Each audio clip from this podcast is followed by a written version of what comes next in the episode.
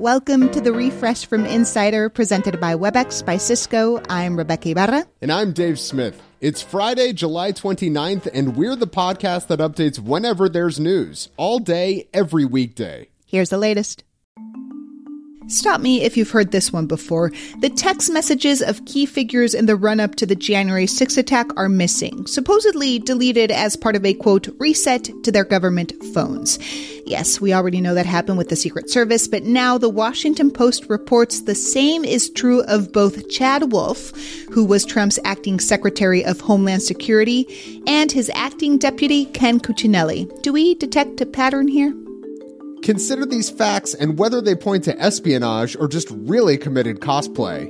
A married couple in Hawaii has been arrested. Walter Glenn Primrose and Gwen Morrison have allegedly been living for decades under false names stolen from two infants who died in the 60s. Primrose used his fake name to get a security clearance in the Coast Guard, and a search of their house turned up invisible ink, maps of military bases, and old Polaroids of the couple in full KGB uniforms uniforms.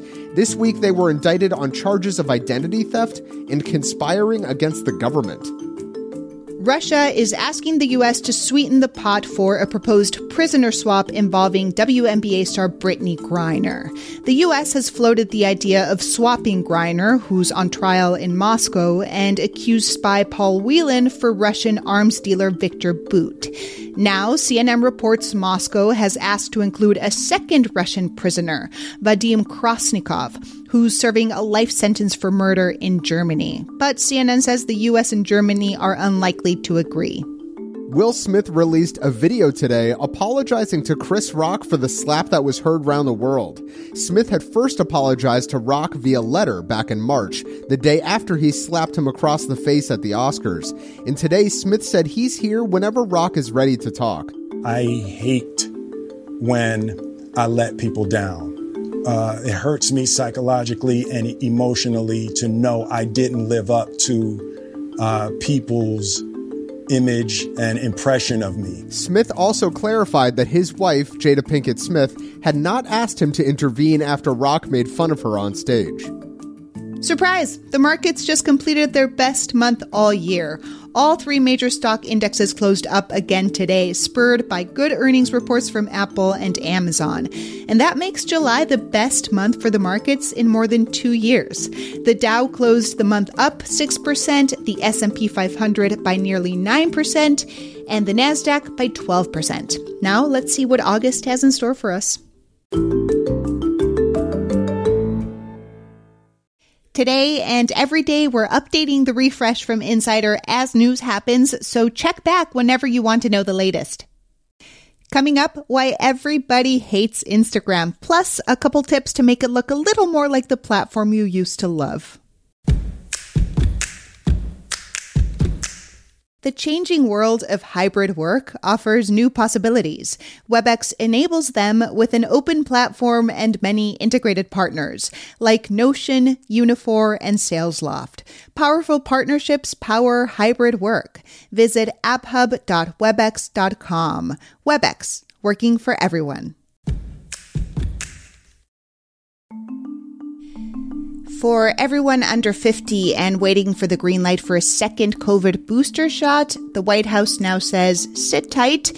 New booster shots that will offer more protection against the super contagious Omicron variant will be ready in September, and you should wait. It's all about balancing the timing of when doses can be safely given and getting the people the best protection before a possible winter surge. Supreme Court Justice Clarence Thomas may be out of a job, not his primary one as the court's most senior member, but his teaching gig at George Washington University. After his concurrence in the decision overturning Roe v. Wade, a student petition at GW gathered more than 11,000 signatures demanding that Thomas lose his teaching position. It's not clear whether he's still on the faculty, but the GW student paper reports Thomas told his co instructor he's unavailable to teach this semester. A 66 year old man has become the fourth and oldest person to go into HIV remission after receiving a stem cell transplant. The man had been living with HIV since the 80s and was diagnosed with leukemia three years ago. The transplant was meant to treat his cancer, but the donor happened to be HIV resistant. The patient, who does not want to be identified, was treated at City of Hope Medical Center just outside Los Angeles. A politician in Germany is considering suggesting that Munich cancel Oktoberfest this year because of the gas shortage caused by Russia, according to the New York Times. The festival draws millions of people and it's set to make a triumphant return after a two year pandemic hiatus. But looming over the celebration is the fact that the EU is cutting gas consumption by 15% starting next month, and all gas saving methods are on the table. A Texas teen and activist bullied by Florida Representative Matt Gaetz is having the last laugh. It all started when Gaetz said this at a far right student event in Florida. Why is it that the women with the least likelihood of getting pregnant are the ones most worried about having abortions? Nobody wants to impregnate you if you look like a thumb. 19 year old Olivia Juliana then blasted him on Twitter, and then Gaetz, who is a 40 year old elected official, responded by posting a picture of Juliana in an attempt to prove his point about the so called unattractive woman. Yep, but Juliana has now used the altercation to raise $725,000 so far for people seeking abortions. America, America has a problem. Beyonce's seventh album, Renaissance, dropped early this morning, and the BeyHive is eating it up. Calling out standout tracks like Cuff It, Church Girl, and this one, America Has a Problem.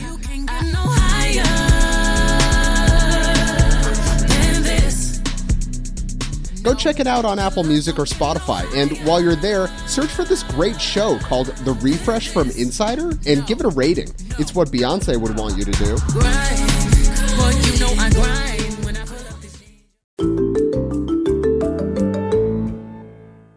Dave, everybody hates the new Instagram. well, okay, okay, I'm exaggerating, but at least from what we see on social media. You log on Instagram and you gotta see what they want you to see. Cause I, what my cousin. And I love Instagram just as much as the next guy, but I think that it's time that we go back to our roots here and we start sharing photos and we start I feel like Instagram has a 1 to 2 year period to recover and if not, see ya. Everything came to a head this week when Instagram's top exec posted a video basically saying, Them's are the breaks. And then just yesterday, the tech publication Platformer reported that same exec plans to roll back some of the changes temporarily because of the criticism. To be totally clear, this is a big deal. For many years, Facebook and Instagram were the two most popular social networks owned by the same company, mind you, but TikTok has taken that crown. Yeah, so so let's talk about all of this, but first, how did we get here? So basically, if you've noticed that your Instagram feed is filled with fewer and fewer photos of your friends and more filled with random videos from people you don't follow, you are not imagining things. Mm-hmm. This can be traced back to late 2020 when Instagram released Reels, which is that endless scrolling list of recommended videos from people you do not follow. And yes, it is nearly identical to TikTok. Which, fair enough. I mean, Meta, which owns Instagram, has a history of being somewhat of a copycat whenever another big social platform like Snapchat takes off. But the problem is that Reels have gone from being in their own little tab to being prominently featured in the feed.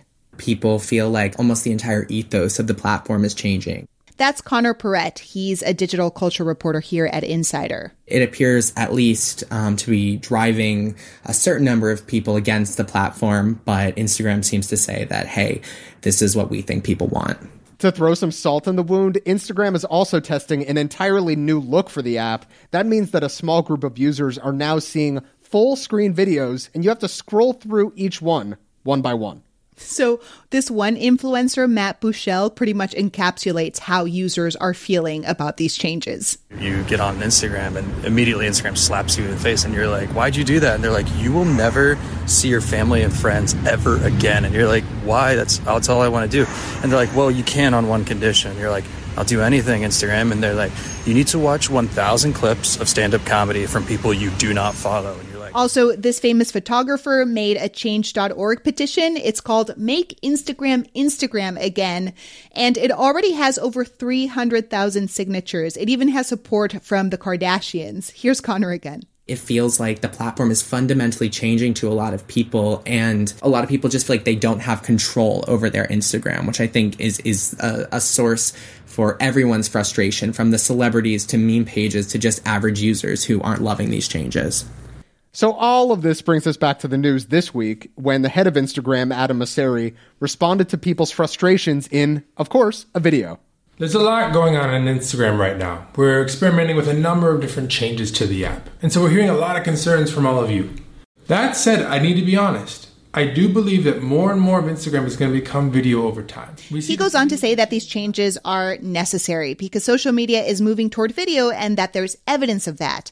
According to Mosseri, no one posts photos to their feed anymore. Instead, users are sharing photos on their stories or via DM.